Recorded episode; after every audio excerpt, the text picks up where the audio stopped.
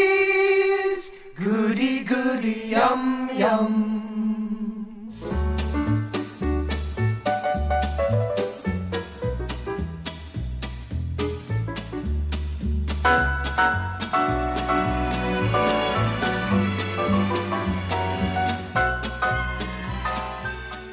Hello and welcome to the Goodies Pirate Podcast. I'm Dave, I'm Richard. I'm Rob. and this is episode 32, a special episode looking at a special episode, The Goodies and the Beanstalk. Now, this is very clearly called this because it's actually in the opening titles. so there's no argument about this whatsoever. It was first broadcast on the 24th of December 1973, a Monday at 5:15 p.m. and it goes for about 45 minutes.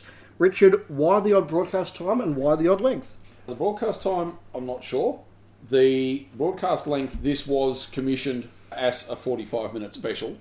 Well, I assume the time was to make it special. Yes, I think so. Goodies themselves, I think, were hoping for a time slot probably a bit later in the evening. they, they didn't get that. No, I think they were a bit unhappy with the, the 5.15 time slot, although they did realise that uh, because it came during a period where Britain was experiencing power cuts, there wouldn't have been people hanging around at work anyway, so they probably were actually home to watch it. Well, especially on Christmas Eve. Yes. Anyway, yes, the, this was commissioned at the outset to be a 45 minute special in, made entirely on film. So quite expensive, and the BBC did actually throw a fairly decent budget behind it. Yeah, look, you can certainly see the budget. While you're talking, what were your thoughts about it? I enjoyed it. It's a fun episode to watch. In some ways, it, it's really just one of their extended film sequences. There's not an awful lot of dialogue in it. But uh, no, look, it was fun to watch. It's maybe not long enough to fill its length. Fair enough, Rob. I was a bit disappointed with it, to be honest. I thought it is too long. I thought it was too different to what I was used to in terms of the goodies. The three fellas played seemed to play different characters to what I was I was used to in a sense. I mean, they're, they're basically tramps. They're homeless. They're, they're not getting up to the usual shenanigans that I've become used to.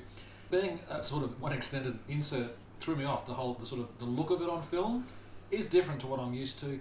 Some of the gags do land, and some of it is fun. But uh, overall, uh, one of the lesser episodes from this run for me. I suppose with the thing being poor, though, given it's a send up of Jack and the Beanstalk, Oh no, I understand that. Yeah, but it just doesn't doesn't doesn't really fit with the goodies eh? Look, as we know them at this point. And look, it is it, it, is- we- they're right in the middle of panto season, aren't they? So it Yes. is effectively a pantomime. I mean, I, I believe that they've done pantomimes of Jack and the Beanstalk. So Oh, absolutely. Oh, I think it Okay, was a so staple. It's a staple, yeah. So f- look, I can understand that, but it it's not my goodies in, in a sense. I, I can relate to that. One thing that really struck me about this episode is being a special, this was actually one that was released on VHS, and there was a copy at the local video library when I Yes. was growing up, which somehow managed to become a dubbed copy in our personal collection. I don't know how. Well, that's the thing because given it was uh, given it was forty five minutes because this this and, and the goodies were all okay. Interestingly enough, were ones the ABC didn't have on high rotation because they didn't fit into that half hour slot. No. they needed to pair it with Doctor Who. Well, I was going to say my only recollection of watching this must have been in the eighties, because I have no recollection. of Yeah, seeing I, it I before was then. look. The ABC certainly screened it. It was either when they were screening the goodies by themselves, or they do it right at the end of the run when they were that they could drop Doctor Who or, or the Ghost of Mrs Muir or something for an evening and, uh, and get run an extended goodies episode. Yeah, but I, I saw it regularly because it was one we had on video from a very early time. And so it was very familiar to me. But you're right, watching it in the context of the run as we're doing now, Rob, it does feel very odd. It looks funny because of the film, it doesn't have the familiar surroundings, the characters are slightly off. And, and I, I have to agree with what you guys said as well. As a half an hour episode, I think this would have been really, really tight. And we'll talk a bit about, I think, where, where it is padded. At 45, it is a little bit soft and mushy but there's still a lot of good stuff in it. So we should throw ourselves into it. Now there are a special set of opening credits there, which include the credit that it was written by Graham Gardner and Bill Oddie with Tim Brooktail's biro. That that was funny. That that's a sort of a meta reference to who's actually writing the scripts. Well, it and was. Tim's sort of credit. Yeah, it, it was. They um, the way they used to do it, I, I think at this point was they would all sit down and do the, the sort of the planning meeting about what they wanted to do, and then Tim would go off, and Graham and Bill would write the thing, and then Tim would come back and, and make suggestions and edit it to a point and add, add some additional material. it opens with a narration, which goes in a completely different direction to what you expect when you first see the Well, it does. the ancient map. Well, it does. Well, you have that. That's a takeoff of the opening of Bonanza. Bonanza, yes. Yeah, where Yeah. they do the burning map. Yeah, and you expect it's going to be a western or something, and suddenly no, it's the goodies impoverished in Cricklewood. Yeah, we have the burning map, and then you go to a copy of the local street directory. Here they are in suburban, and this this episode actually is the first one that really cements them as this is where they live. Yeah, Bricklewood is their home. It's where Tim and Graham lived, and Bill, I think at the time, lived next suburb across. okay, I think. it is a London suburb. Is it Yes. yeah. Right? Okay. Yeah, it, it is actually a real place. Is it a is it a genteel suburb? Do we know? Is it a working class suburb? No, I think it, I think it's a reasonably affluent suburb. I think. Uh, it, it's not upper class in the you know inner London suburbs, but it would be nice suburbia. Yeah. Okay. That said, the goodies have fallen on hard times. Very hard times. There's, well, given how much money they throw away in other episodes, it's, Yeah, it's not a probably- shock. Given the fact they're being chucked out of a DOS house. But you do get them, you know, poor, and you see the reflex of that. Except on Graham, who, of course, his inventiveness and adaptiveness once once more comes through. And there's that very funny sequence where you know the park bench folds out into a bed with a mattress. The paper that he has to cover himself actually folds out into a sheet. He blows up the paper bag to be a pillow. well, well, even goes to the point where he's got a bottle of champagne and a glass in the bin, well, on ice in the bin. yes. Well, Graham, who says we've fallen on hard times, as he's popping a, a bottle of a Bollinger or something. And plus, his dirty old vagrant's coat turns inside out to quite a nice robe, so he can sit there. That sequence and the bit where they're panhandling, or uh, I enjoyed those sequences because they felt much more like traditional, like the traditional inserts. It's just the stuff around it all afterwards. that's- I, I did actually enjoy the bits where they were panhandling as well, which, which we kind of skipped the bit where they go out and they do the dance, and then the copper comes along, moves him on, yes. and then and then does a better dance. that was very funny. The, the yes. one that stood out for me is the bit where Graham says the sign saying, I've only got one leg. then the woman gives him one out of her bag. Yes. And when she works out he's faking, pulls out the hand and then punches him with it. Uh, I guess the whole point of these sequences is it leads to the point where they force Bill to go to market to sell the trandom Buttercup. buttercup. Buttercup. And, and, and look, obviously, they're doing Jack and the Beanstalk. Yeah. And so you know, Bill is filling that Jack role and he's One- misses the trandom. And, One, one note I did there, that is quite an adept piece of writing where he's sitting Yes. on the back with the ropes tied to the Yes. handlebars. That is really cool. Whether they managed to salvage just uh, you know three seconds of footage, and, and afterwards he's just fallen off. But, uh, I, I must admit, I wondered if it had been faked. Well, Like, I did it- wonder whether there's a training wheel or something out on the other side. Yeah, or something's Oh, something, dragging it along or something. Maybe. yeah. But I must admit, it, it, it does look quite well done. It does. They get to market. Bill is abused by the, humiliated. by the yes. farmers. and gets hit in the head with a can of baked beans. Yes, for which uh, they give up their beloved Trandom. Graham very knowingly works out that they're in a fairy tale, and therefore that the bean might be important. A- After they've poured it over Bill's head. Oh yes, So I I guess did his forget payback that. for the beans means heens ad. Yes. Well, Yes. yes. More apt if it actually been put on Graham's Right. head, but uh, and the audience understands that as well. Yeah. Well, because Tim even has the line, "I've always wanted to do this." So, yeah, no, that was very good. Uh, then the beanstalk grows, and we get into what is a proper in-film insert sequence. Hmm. It attacks the girl guide's mistress. It then gets the guys in the bathtub. It gets the newsreader. Well, I was going to say, and this is Corbett Woodall again, there is an anecdote with that, the bit where it, it pushes him out into the street, and of course, he and the news desk takes off. Yes. Um, they actually had no control over where that was going because he rolled out the street and suddenly realised he was headed down a slope.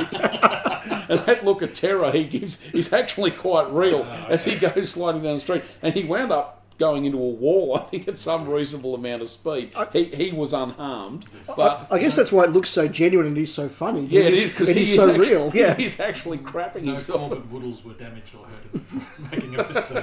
and of course the, the gag itself is that he then goes into the television that isn't working and just replaces it in the lounge room, and the couple goes on watching Oblivious.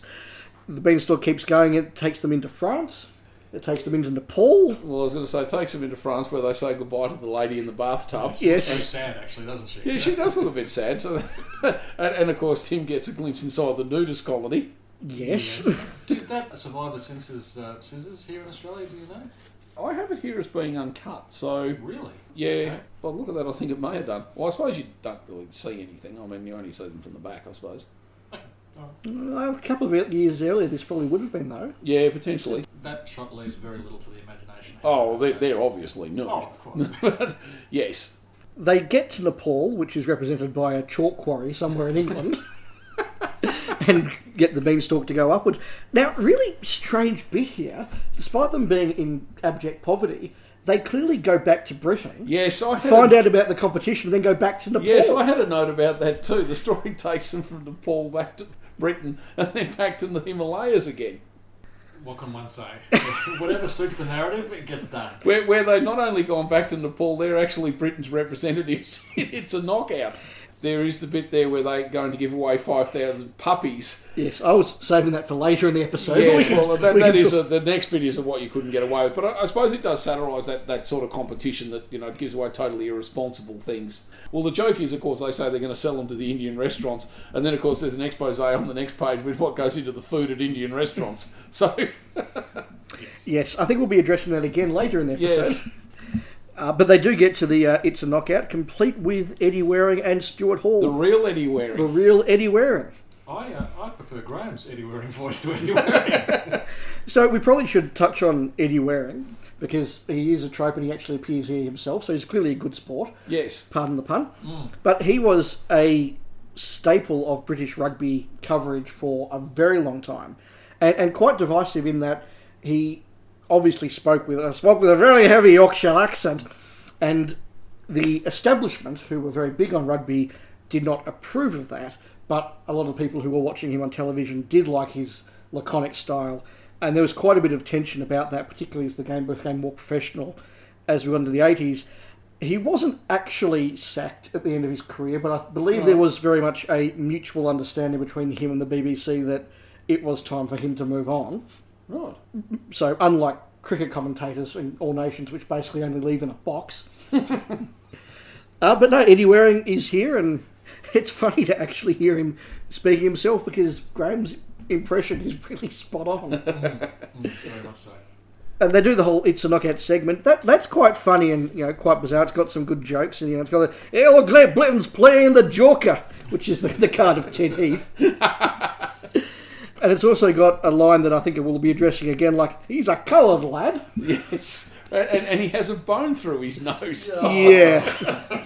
and a lot of the stuff about the other nations' teams is look, It- It's very stereotypical humour. it, it is whether you you would say it crosses a line. I don't know. I mean, it's a lot- Certainly runs up towards the line. and It- it dances does. On top of Pro- the Probably line. with the Italians, Yeah, where well. they're, they're all good friends and they're shooting each other. But the goodies do quite well at the uh, Guerre Sans Frontières competition. It's a knockout. There's some nice little visual gags in there. They do the bit with the magic wallpaper when Yes. they have to put their wall up. Yeah, you notice the Germans actually don't finish their wall. They just sort of push it over and then just run to the damsel in distress. Yeah, I, I actually like this sequence, especially the bit where they're sort of leaping over the, um, swinging over the piranha pool. That was, I like that. That was quite cool. Yeah, or the bit where the I think is it the Italian that comes out with the two skeletons The behind. him? German guy. Is it the German guy? Yeah, that That Okay. was, that was just, And then, and then gets knocked out by a coconut. Yeah, there's some there's some good stuff in there and some dodgy stuff in there. Mm. The goodies, of course, do well. They magically get up the first 200 meters of the beanstalk. yes, they just do the great. jump. With one bound, they were free. Yes, and then they, they climb up to the stirring strains of climb every mountain, and find another quarry. Yes. Now, where they're doing the bit with the echoes, that looks suspiciously like where they filmed the part of the Five Doctors. It does, doesn't it? I don't. I don't actually know where it Oh, yes, was. yes, The- that- where the cave where they meet the, the Rastan warrior robot. It does look very similar. Could be any number of quarries from Doctor Who. Well, it really. could be, but yes, But that, that's a quite a funny sequence there with the echoes. I remember enjoying that quite a lot as a kid. they just can't turn them Turning off. them off. Yeah, that's right. but I guess we then start to get more into the the real meat rather than veg of the Well, episode. well, the thing is, Bill sort of hears the siren call, so we don't actually get into the Giant's castle till just over the halfway mark. That's right. Now, of course, they then see the golden eggs, and of course, just immediately think all their dreams have come true. That's right. But th- this is this is a good example I thought of where it's it's padded in a way that it didn't need to be. There's really no reason why the three of them couldn't have all arrived in the castle at one time and all found the eggs together and gone on from there. Whereas what we actually get is Bill dragging towards the castle, then the rope gets cut, Bill goes in, and then we have another couple of minutes of him just looking around, them trying to get into the castle, they sort of jump up and get in there. That that all is just bump that didn't need to be there. And if you're making a half hour edit, that could all go, and it would be a much tighter episode. I suppose I I mean, I- look, I suppose it allows you to do that, that sort of Roadrunner catapult joke a bit, but you're right, it's unnecessary. So they explore the castle, as you said. They find the chickens laying the golden eggs, complete with you know, tw- 24 karat gold stamped on them and that's right.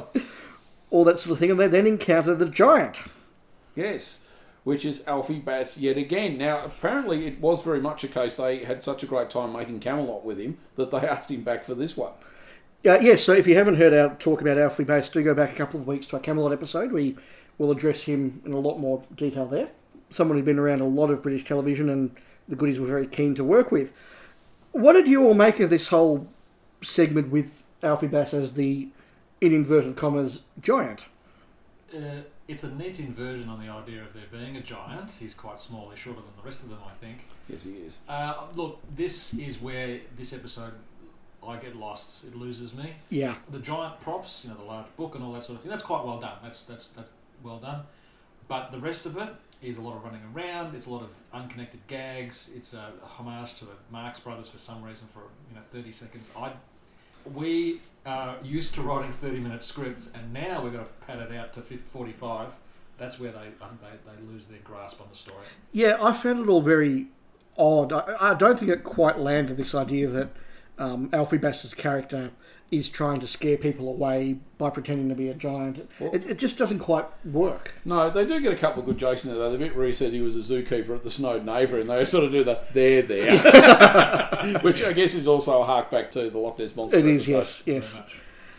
But I, I must admit, I, I did really enjoy the, the musical number in there. I thought the Who Wants to Be a Millionaire reference to the Marx Brothers was really good. I- And, and the bit particularly where Graham puts on the moustache, the hat, and suddenly does the Groucho Marx, that's, I thought that was really funny because Oh. he's very good at it. And it is, and of course, you also have the singing animals. Yes. Which they've done before. They have. And, But- and probably better than they do it here because they're only very short grabs. But Oh, I actually thought it was quite good here, quite clever. So I really enjoyed the whole sequence. Anyway, they decide that it's time to escape. the giant's asleep, so it's Yes. time to time to do a runner. It's very obvious where they first do the bit in the geese all land. It's very obvious in some of the ones at the back of cardboard. But but he did then you get that great sequence of Alfred Hitchcock Yes. Hitchcock releasing the goose. Uh, you also get the geese goose stepping Yes, Yes. and a whole sequence there. The giant coming along in a floating shoe for me really didn't land at all. no, that felt a bit rushed. I thought there were some very good sequences in there. I must admit, the audience goes nuts when they do the Dam Busters reference with Yes. the bouncing bomb. Yes. There is a story apparently, quarry where they filmed the Himalayas was apparently quite close to a bird observatory. Bill had been trying to go down there for a couple of days, I believe, to, to get some time off to go down there and, and see if he could spot the alpine swift, which was quite a rare bird. Well, apparently, while they were filming one of the sequences with the bomb, he happened to look up. There was one flying overhead, and he's gone, Jesus Christ, it's an alpine swift! Just as the fake egg landed on him. So. Apparently, he, he does make the anecdote that if you can lip read it, that you can see it in the finished program, but I must admit, I couldn't see it, so may have been cut. They go down the beanstalk. The giant follows them. They use the weed killer to get rid of the beanstalk. Um, the giant pops all the balloons, so wins it's a knockout, and the 500 puppies or whatever it was. But of course, before we have that, we have Eddie Waring grabbing Oh, the that's golden right. egg and taking off to score a try. That's right, yeah. That was quite a good moment. Of course, this leaves them back where they started, back Yeah, in yes, poverty they're in still Britain. But they've got an empty bean tin. And the giant has 5,000 puppies he's trying to get rid of. They're going cheap. Actually, they're going wharf. Yeah, you sort of wonder why he didn't just go back to his castle. But...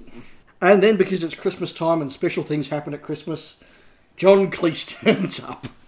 He does, and I find it really interesting that the audience laughter seems to mask a lot of what's said in that very short sequence. It, it is because he actually comes in and does that now for something completely different. Yes. But you can't hear it very well because the audience is screaming. Yeah. You know, Beatlemania type stuff. Mm. It's very interesting. And But- then, of course, he does the kids' television. And But look, I guess if you're a fan of the goodies, you're probably also a fan of Python, and having Cleese rock up would have been would have been a big deal. It would have been a big deal. What do we think after all that? as I said at the start, I look, I enjoyed it. It is a little padded, and I, I don't think it perhaps quite fills its, its forty odd minute length. But uh, look, it was quite a fun episode to watch. I did watch it with my son. Look, he got quite a bit out of it. So clearly, with the sort of ten year old demographic, it, it was a hit. Look, it's fast paced and it's quite colourful and it's full of event and, and, and action. So I can understand how you know a child would, would be captured by. I mean, look, he probably didn't get all the references. I mean, look, he had no idea who the Marx Brothers were, but Yeah, I I did enjoy it. There are some good sequences. There are some dull sequences as well. I think it's an up and down episode, but it's not bad. It's not bad. Could have been better. Not bad. No, I, I did have some other notes here about it. Um, one, one thing with this is Andrew Pixley's book makes the note that this cost around £100,000 to make, which Hundred thousand pounds. £100,000 this cost. If They had five or six weeks to film it. I'm stunned. Yeah, they'll Really? give, yes, they'll give an extended period. An estimated cost, he makes the cost at around £100,000, which was would have been a lot of money in 1974. And I guess that's why they've gone very heavy on the location, on the visual stuff. Yes.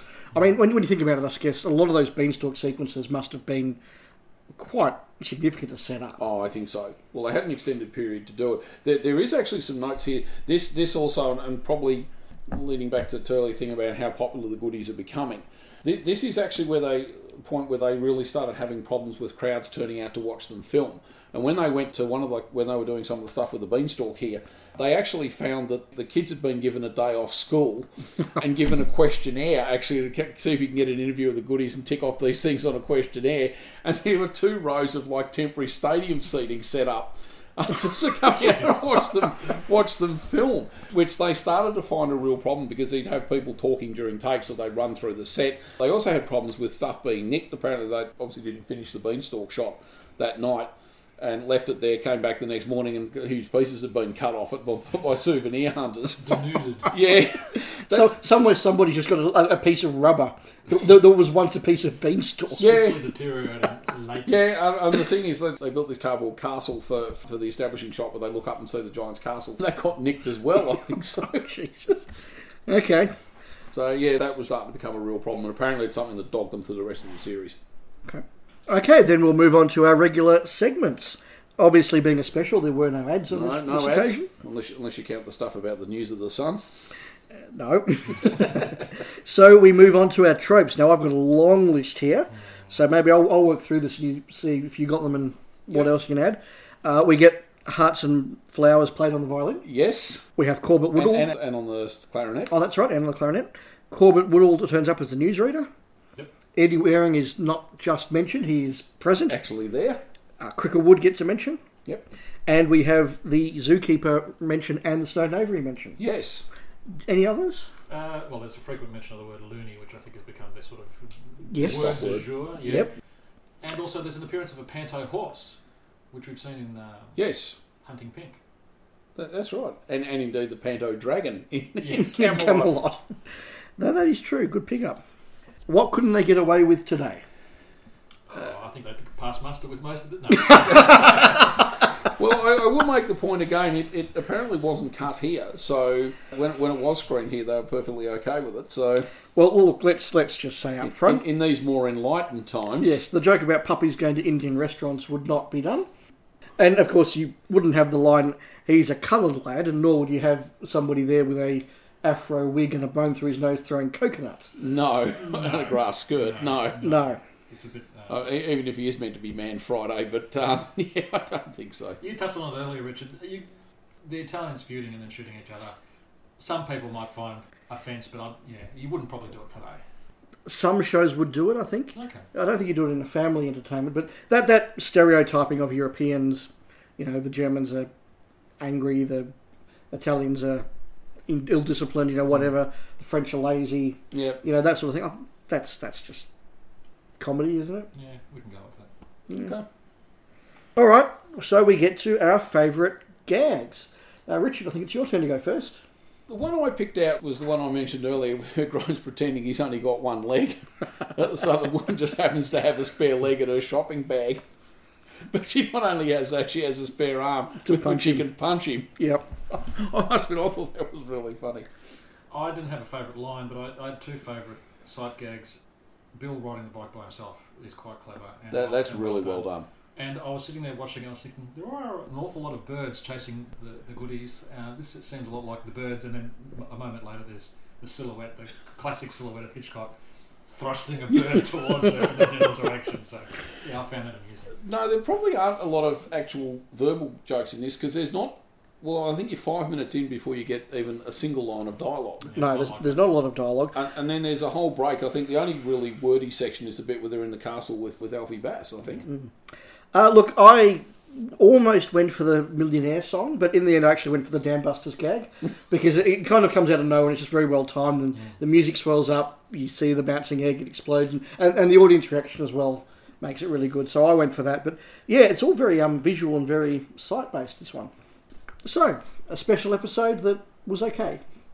Yeah, I look, I, I certainly enjoyed it. Uh, You can imagine the audience at Christmas time back in 1973 really sort of enjoying this. It just suits the season, I think, more than anything else. But sort of seen out of time, for me, it didn't quite work. No, that's fair. Well, next week we'll be back with the Stone Age. But while you're doing that, maybe fill your time by taking a walk in the Black Forest. You've been listening to the Goodies Pirate Podcast, the Australian podcast that puts the good in goodies. If you've enjoyed what you've heard, please do leave us a review on iTunes. We'd love to hear your thoughts on this episode or your thoughts on upcoming episodes. So please drop us a line by email at pirategoodiespc at gmail.com, send us a tweet at, at pirategoodiespc, or find us on Facebook at facebook.com stroke pirategoodiespc. Goodies, goody goody yum yum.